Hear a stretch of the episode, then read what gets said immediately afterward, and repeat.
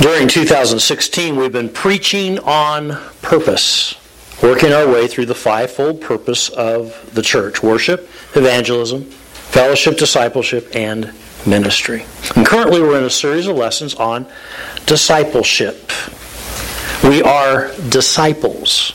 The Greek word didaskalos means a pupil, a student, a learner, one who sits at the feet of the master teacher, in our case, Jesus learning from his instruction, becoming like him in our attitudes, our words, and our actions. Now, I've chosen the title under construction for this series because I believe that's what best describes us as disciples. We are a work in progress. We are truly under construction in the process of becoming like Jesus in all that we think, say, and do. None of us have arrived at that yet. None of us is a finished work as a disciple. We're still sitting at Jesus' feet. We're still learning. We're still discovering all that He wants us to be and to do. We are under construction. Two Sundays ago, we began this series by talking about how a disciple follows the Master. And last Sunday, we discussed how a disciple commits to membership. This morning, in our final lesson, we'll focus on how a disciple pursues maturity. Under construction, a disciple pursues maturity. Let's begin today's lesson by reading the Apostle Paul's words here in Ephesians chapter 4. Follow along in your Bible as I read. Ephesians chapter 4, we pick it up with verse 11. It was He, God, who gave some to be apostles, some to be prophets, some to be evangelists, some to be pastors and teachers, to prepare God's people for works of service, so that the body of Christ may be built up until we all reach unity in the faith and in the knowledge of the Son of God, and become mature, attaining to the whole measure of the fullness of Christ. And will no longer be infants tossed back and forth by the waves and blown here and there by every wind of teaching and by the cunning and craftiness of men and their deceitful scheming. Instead, speaking the truth in love, we will in all things grow up into Him who is the head, that is Christ. From him, the whole body, joined and held together by every supporting ligament, grows and builds itself up in love as each part does its work. Don't miss those words in the end of verse 13. Become mature, attaining to the whole measure of the fullness of Christ. You recognize this? Not the child, I mean the thing that's next to the child. you ever have one of those growing up, a growth chart? Uh, my parents stood me up next to the doorpost, you know, and they made a pencil mark on the frame of the door. Yeah, I can see some of you nod and you, you recognize that. And, and you would go, okay, so I'm that tall now. And you would come back a couple, three months later, and they would do it again, and you would turn around excitedly, and you look, whoa, I grow that much. You know? It would chart your progress, wouldn't it? Well, doctors do that actually from the very moment that a baby's born. You know, they take the length, the weight, all that. And every time you go take that baby in, the length and weight, everything gets recorded again. And you, you chart that, don't you? You expect that a baby or a child is going to grow up. Well, the same thing is true of those who become disciples. We are meant to grow up. As Paul put it here in Ephesians 4, to become mature, attaining to the whole measure of the fullness of Christ. To put it bluntly, we ought to be able to chart our growth as disciples. Where we are today in our walk with Christ should be higher than where we were a year ago, or a month ago, or even a week ago. Under construction, a disciple pursues maturity. As we think about our growth as Christ followers today, let's take note of three things about our spiritual maturity. Beginning with the objective in our maturity. The objective. What do you want to be when you grow up? it's fascinating to listen to the various answers that children will give to that question. I want to be an astronaut when I grow up. I want to be an artist and a doctor once I grow up. I want to be a ballerina, a pirate. To be a basketball player. I gotta put, be a policeman. The police officer gets a bad guy. I want to be a teacher when I grow up.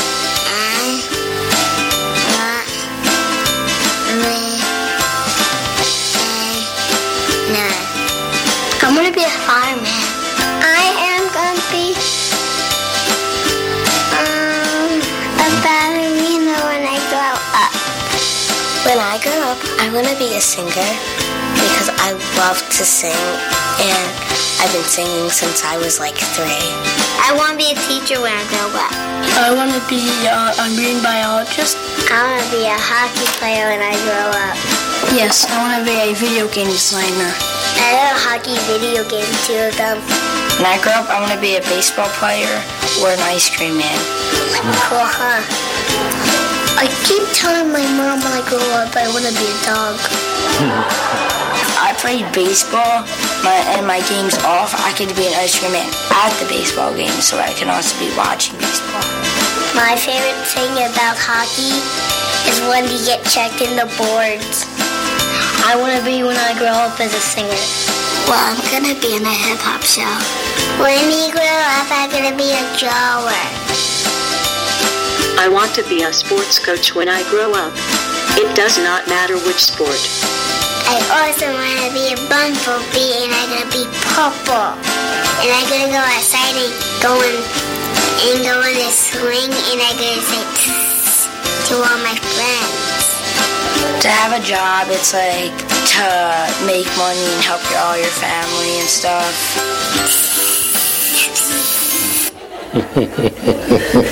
Cute, huh? Now, let me ask you that very same question, only in a spiritual sense. What do you want to be when you grow up spiritually? Maybe the better question is what should you be when you grow up spiritually? In other words, what's the goal? What's our objective of our spiritual growth? What are we aiming for anyway? Well, look again at what Paul wrote in Ephesians chapter 4, verse 13. We ought to be attaining to the whole measure of the fullness of Christ. Or as the New Living Translation puts it, measuring up to the full stature of Christ. Verse 15, we will in all things grow up into Him, that is Christ. Or again, as the New Living Translation puts the same phrase, becoming more and more in every way like Christ. I mean, simply put, the objective of our spiritual growth is Christlikeness. Christlikeness. To be and do what Christ would be and do. To think, speak, and act just like Jesus would think, speak, and act. Over and over again, the New Testament tells us that this is the standard. This is the growth chart, if you will, against which we measure ourselves. It's the measuring rod against which we value and evaluate our maturity. Romans 8, verse 29. God marked them out, the them is us, to become like the pattern of His Son. Galatians 4, verse 19. Until Christ's nature is formed in you. Colossians 1, verse 28. That we may present every person complete, finished in Christ. 1 Peter 2, verse 21. That you should follow in his steps. 1 John 2, verse 6. Let's read this one out loud together. Read it with me, would you? Anyone who says he or she is a Christian should live just as Christ lived. Yeah. One of my favorite stories in the book of Acts is when Peter and John are arrested for preaching Christ, and they have to stand trial before the Sanhedrin, the Jewish Supreme Council. And when the Sanhedrin saw the boldness and the courage of Peter and John, Acts 4 and verse 13 says, they were astonished and they took note that these men had been with Jesus. Don't miss that. They took note that these men had been with Jesus. Folks, when people look at our lives, they should take note of the very same thing. So, what do you want to be when you grow up? The very best answer, I think, is when I grow up, I want to be like Christ. Christ likeness. That's the objective in our maturity, which then leads us to talk about the obstacles to our maturity. There are many obstacles to our spiritual growth, many hindrances to becoming Christ like, many things that impede or retard our maturity as disciples. Let me just identify a few of them and see if you can relate to any of these in your own life. Number one obstacle is complacency. I mean, frankly, many Christ followers are pretty apathetic and indifferent about pursuing spiritual maturity. They either don't know or they don't care that they should be growing in their faith. Hebrews talks about this. Let's read these verses out loud together. Would you read them with me? All of you are slow to understand. Once again, you need to be taught the simplest things about what God has said. You need milk instead of solid food. People who live on milk are like babies. Solid food is for mature people. We must try to become mature. If you saw one of your adult friends walking around sucking on a baby bottle, you would think that to be strange, would you not? Well, the same thing's true of us as Christians. We can't be on milk forever, folks. We've got to grow up. And we've got to try to become. We've got to strive. That's the word there. Strive to become mature. Can't be complacent about that. The second obstacle is sin. Now, we all sin. I'm not talking here just about sin, I'm talking about unconfessed sin.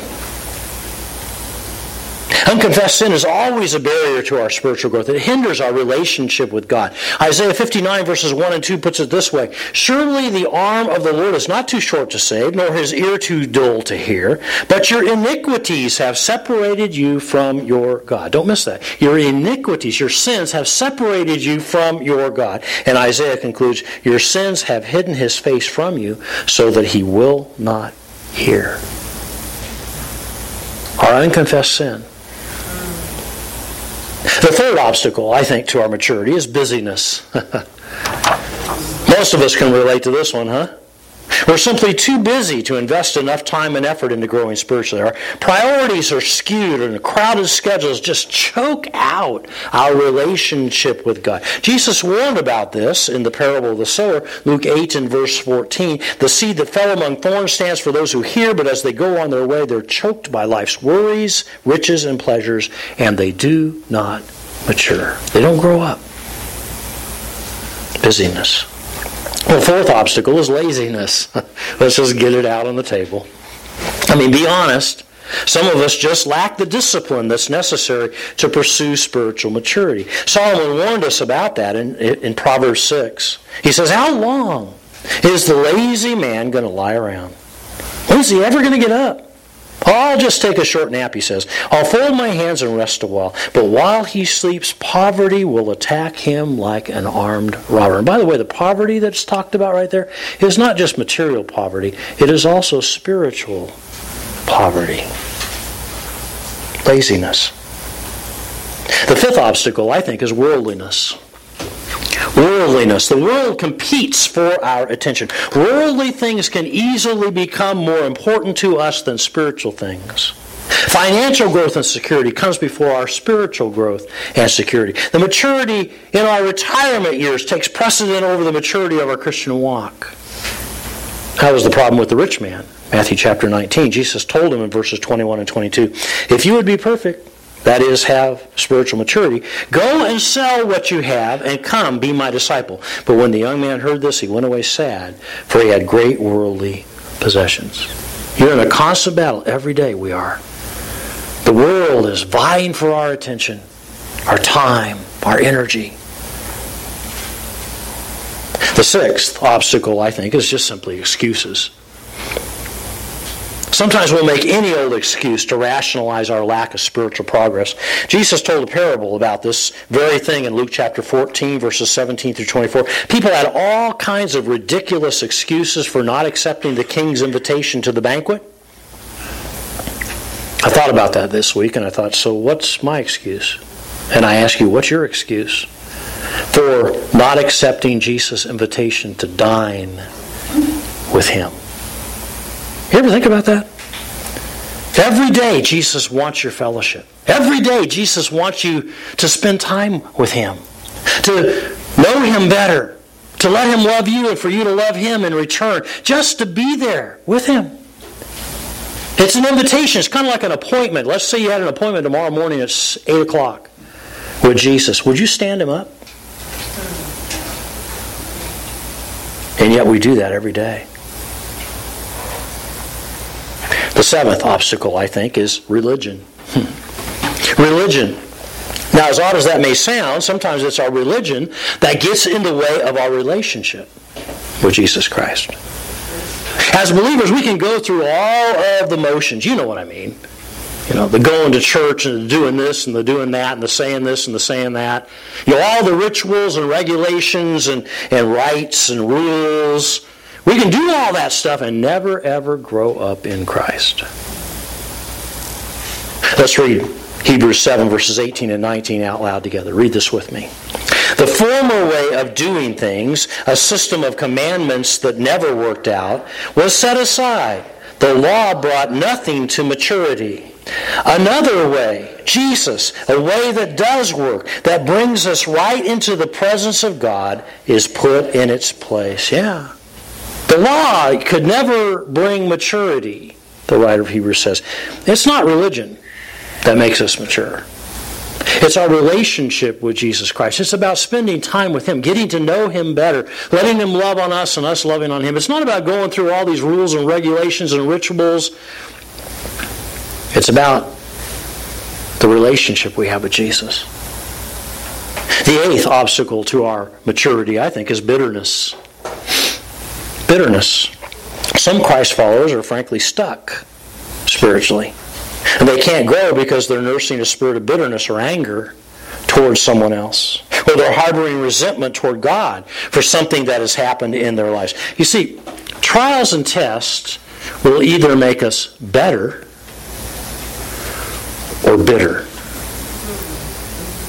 And the choice is ours how we respond to them. Our 9 a.m. Sunday Bible class is currently studying through the book of James. James 1, verses 2 through 4 puts it this way When all kinds of trials crowd into your lives, don't resent them as intruders, but welcome them as friends. Realize that they come to test your faith and to produce in you the quality of endurance. But let the process go on until you have become men and women of mature character. Any unforgiving spirit in your heart? Any bitterness, any anger, any resentment? That'll keep you from growing. The ninth obstacle is our tongue. to put it bluntly, our mouths get us into trouble, spiritually speaking. James 3 and verse 2 says, If anyone is never at fault in what he says, he is a perfect, what's the word, mature, finished, complete man. And the opposite, of course, of that is true. If we are at fault in what we say, if our tongues are out of control, we will not be perfect. We will not be mature. It'll hinder our growth. And then number 10 is discouragement. I find a lot of discouragement among Christians today. Spiritual maturity, you see, is a lifelong process. Hear me on this. It is not a sprint, it is a marathon. Day after day after day after day, consistently growing in our Christian faith. And sometimes it's so very easy to get discouraged when our progress seems slow. Do you ever have that happen when you were a kid and you, you backed up to the growth chart or up to the, the side of the door and you know you're all excited because mom and dad are going to measure you again and, and they make a mark and you turn around and you go, huh. Because it's right where it was before. I didn't grow any.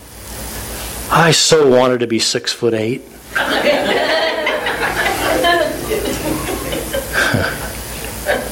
a lot of Christians that are discouraged because growth sometimes is slow.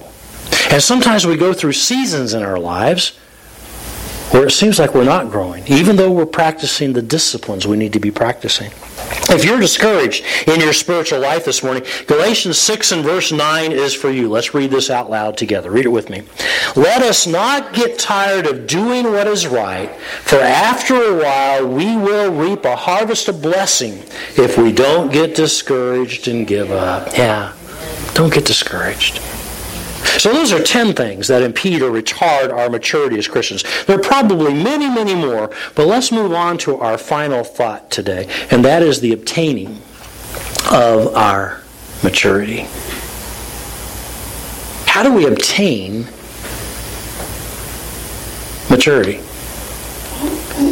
If you were to look in the two volume publication Books in Print, you would discover over 3,500 how to titles.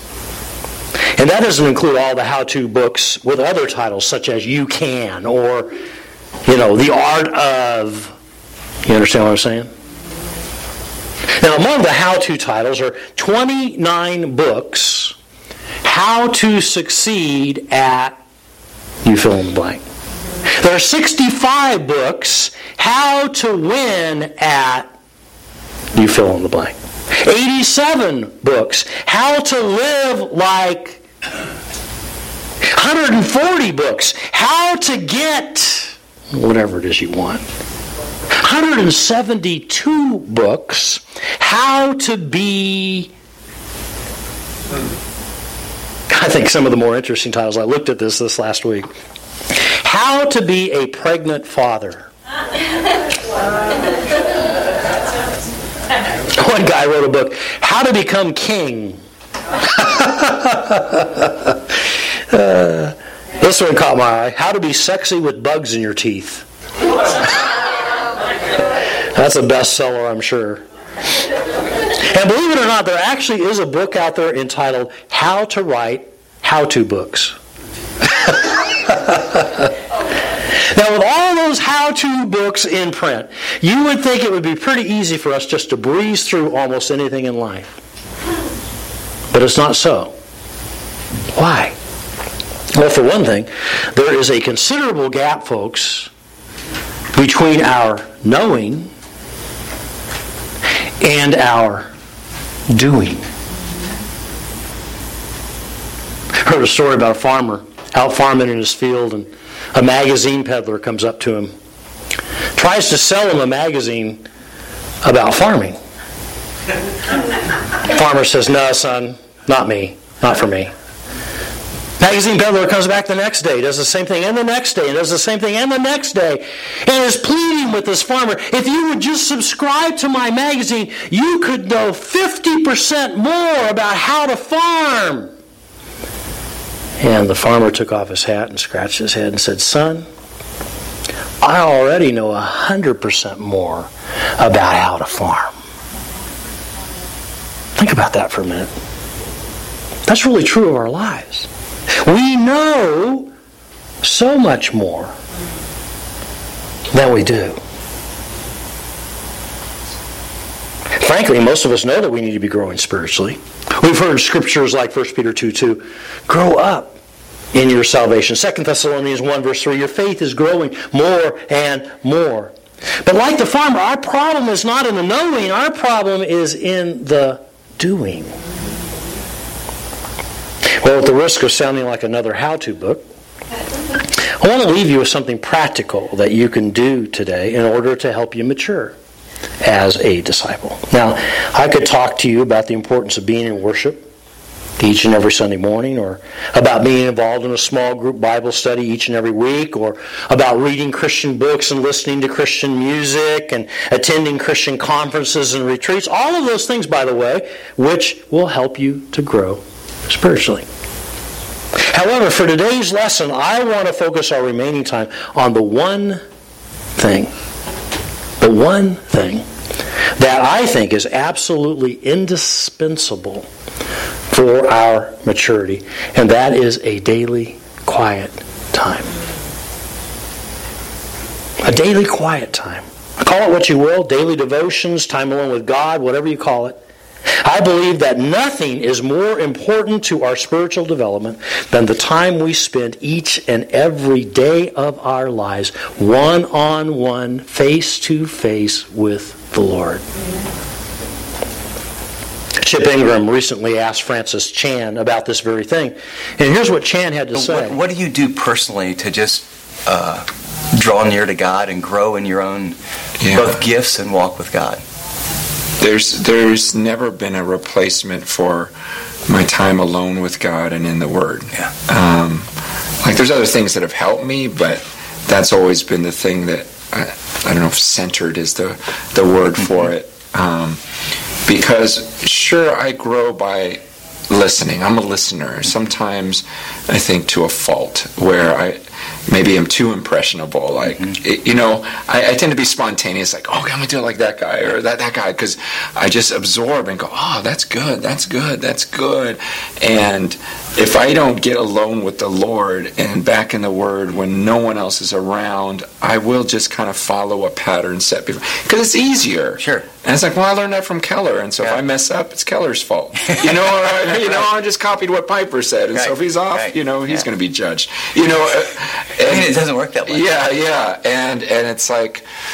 And I think people like that. They like yeah. to gravitate to a personality, and, and because then it takes all the responsibility off of them. It's like, well, so and so said, this person said, and and um, for me, it's fighting for that time alone with that time alone with God, fighting for it.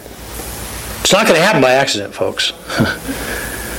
you aren't going to take the time to make this happen. You are going to make the time for this to happen. So let me just spend a few minutes sharing how to have a daily quiet time. I believe there are five keys to an effective time alone with God each and every day. I want to just mention the first four very briefly, and then I'm going to expand a little bit on the last one. But let me give them to you. Key number one you need to select the right time. Select the right time, the time that works for you, not the time that somebody told you must work for you, but the time that works for you, for your body clock. Some of you are morning people. You get up bright and early, and that's the best time of the day for you. Some of you are nighttime people, and you're up long after I've gone to bed, and you that works for you. When I was working for Lowe's out in the corporate field, doing sales, business to business, I, I found that lunchtime worked the best for me because I was in my car traveling hundreds of miles I would stop and grab something to eat, and I would eat it in my car. I would find a shady spot, and I would, oftentimes a park or something like that, and I would spend my lunch hour, my time alone with God, every day at lunch. But the point is, you got to find the time that's right for you, and whatever works for you. The second key, I think, is you got to find the right place. The right place. A place, by the way, that is quiet. A place that is without distractions. I told you I used my car when I was working at Lowe's. I, I had a lady in our one of our churches that we ministered in. She started a movement in our church among the ladies. Her quiet time place was her bathroom. She had young children. And the only way she could find any space to be interrupt, uninterrupted was her bathroom. She got a do not disturb sign, hung it on her bathroom doorknob. Her husband knew it's my time to take care of the kids. And when mommy's in the bathroom, don't knock on the door. That's your quiet time. Uh, whatever your quiet time is, where, wherever that place is, that's right for you. Key number three, you need to utilize the right resources. I mean, having a Bible, obviously. I usually open my laptop, quite honestly, or my uh, iPhone, and I have access to BibleGateway.com, some other programs that allow me to see a variety of different translations so that I can compare them side by side as I'm doing my Bible study. Having a notebook, a journal, a pen, a pencil. By the way, speaking of resources, we have more resources available to us today than has ever been available in Christianity. There's really no excuse for not having the right resource. There's something out there that fits you. And then key number four, you need to adopt the right attitude. if you go at this like, Pastor said I gotta have a quiet time. you know, and you go at it begrudgingly, it's not going to work. Think of it this way instead. I get to spend some time one on one, face to face with Jesus. Oh, wow! I can't wait. You go into that with a sense of expectation, with a sense of anticipation. I get to spend some time with Jesus today. I get to listen to Him. He gets to listen to me. We get to, to just get to love each other even more. If you go in with that kind of an attitude, it'll make a huge difference. Key number five is you need to follow the right plan. Follow the right plan. I'm going to be very candid here. I think that this is where most disciples fail in establishing and maintaining a daily quiet time. To f- fail to plan is to plan to fail. And there are all kinds of plans available through the Bible plans, topical plans, devotional guides, elaborate journals. I, I put some plans, by the way, back on the lobby table. If you're interested, you can pick one up on your way out. There's one called Seven Minutes with God. I almost didn't put that one there because I thought that's just almost a disgrace. Seven minutes. But you know what? I'd rather you spend seven minutes with God every day than an hour tomorrow morning because Pastor Mark made you feel guilty today, and then never spend another moment with him the rest of next month. You with me? The consistency, the regularity of it. How to have a quiet time. There's the daily bread. Some of you pick that up. If that works for you, hey, that's a good resource. It's a good plan. The point is, though, you need to find the plan that works for you. Go on to CBD, Christian Book Distributors Online, and look at all the plans that are available. So many. You'll find one that works for you if you look for them. But in that light, I want you to share with me my own personal plan. And so there are 10 steps I follow each and every morning in my daily quiet time. I put an insert in your notes today if you want to take it out. I'm going to look at that with you right now, called the DQT, Daily Quiet Time Plan. This is my journal. This is actually a page right out of my journal. Okay? And this has been developed over years. It's changed. It probably will change again, but let me tell you where I'm at right now. Okay? I begin with a preparation time, usually a prayer, or I read a psalm or a proverbs. By the way, I do that out loud. That's why I tell you find a place that's quiet and no distractions. I, I, find it's better to pray out loud, to read the Bible out loud, because I get easily distracted. Plus, you can put emotion and tone into your prayers and your Bible reading when you read out loud, when you talk out loud. Okay? There's another reason for that. The enemy can't read your mind. And in spiritual warfare, you have to speak it or Satan won't hear it. Do you ever think about that? He's not omniscient. He's not all knowing. And then I, sometimes I just worship. I just prepare my heart. That's a time of preparation. Okay? And then there's a waiting time. That's where I just be still and I be quiet before the Lord. I just let God love me. I just love Him. I just enjoy being in His presence. It's a quiet time. I force myself to do that every day because I am not a quiet and still person if you know me.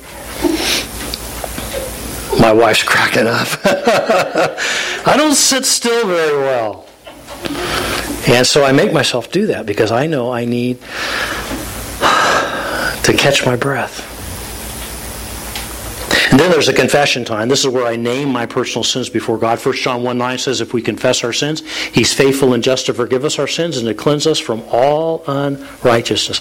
I'm, I do not pray here, God, forgive me my sins. That's not what I pray. I, I name my, I write them down. That's what that space is there for. I actually name them one by one. Yesterday, God, I realize I lied to somebody. And I confess that to you right now. Write it out. Then I get into the Bible. Notice it says today's passage. I always write where I, I, I usually take it in chunks. I work myself through a book, and um, I usually don't even take a whole chapter. I usually just take sections because I don't want a lot. I just want to digest what I can. And so I take some notes on that. I journal some notes, some things that I learned, insights. Which then leads me into my time of meditation. You see at the bottom of the first page there. And as corny as it may sound, I use the acrostic space pets. so I look at the verses that I've just read and, and the S P A C E P E T S. Is there a sin to confess out of this passage I just read? Or a promise to claim? Or an attitude that I need to change? A command I need to obey? An example I need to follow?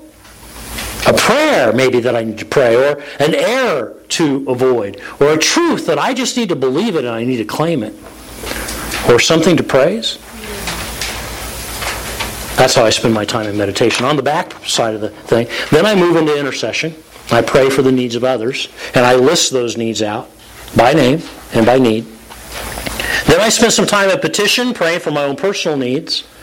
And then for personal application, at the very end, I'm kind of wrapping it up now. I ask myself the question what's the one thing that I need to apply to my life today? Out of everything that I've listened to God and I've prayed about and I've studied in His Word, what's the one thing I'm going to take with me today that I'm going to apply to my life?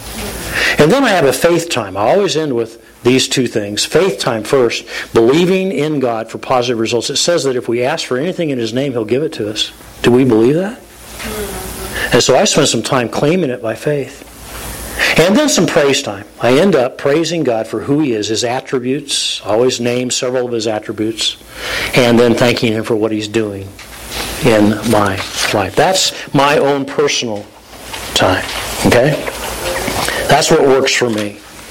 But my point in all of this is not that you would follow my plan. My point in all of this is that whatever plan you choose, there is nothing more important to the obtaining of our maturity than our daily quiet time. Nothing. Absolutely nothing. Under construction. This morning we've taken a closer look at how a disciple pursues maturity. We've learned that our objective in our maturity is Christ-likeness. We've identified 10 of the more common obstacles to our maturity, and we've discovered that the most important ingredient in obtaining our maturity is our daily quiet time, our time alone with God in His Word and in prayer each and every day. So let's come back to this, shall we? How are you measuring up today?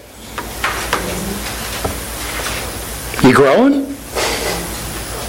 If you're not, there's something seriously wrong that needs to be addressed in your life. You should be able to chart your spiritual growth and maturity.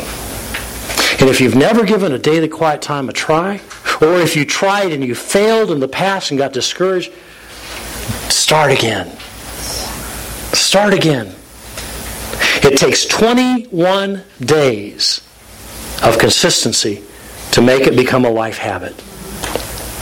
If you can get through three weeks, it'll become a part of who you are.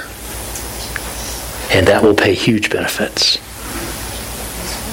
Let's close by going back to our text one more time, Ephesians chapter 4. We're going to read verses 13 through 15 out loud together from the New Living Translation. Let's read this together. We will be mature and full grown in the Lord, measuring up to the full stature of Christ. Then we will no longer be little children, forever changing our minds about what we believe because someone has told us something different or because someone has cleverly lied to us and made the lie sound like the truth. Instead, we will hold to the truth in love, becoming more and more in every way like Christ. That's what we need to do.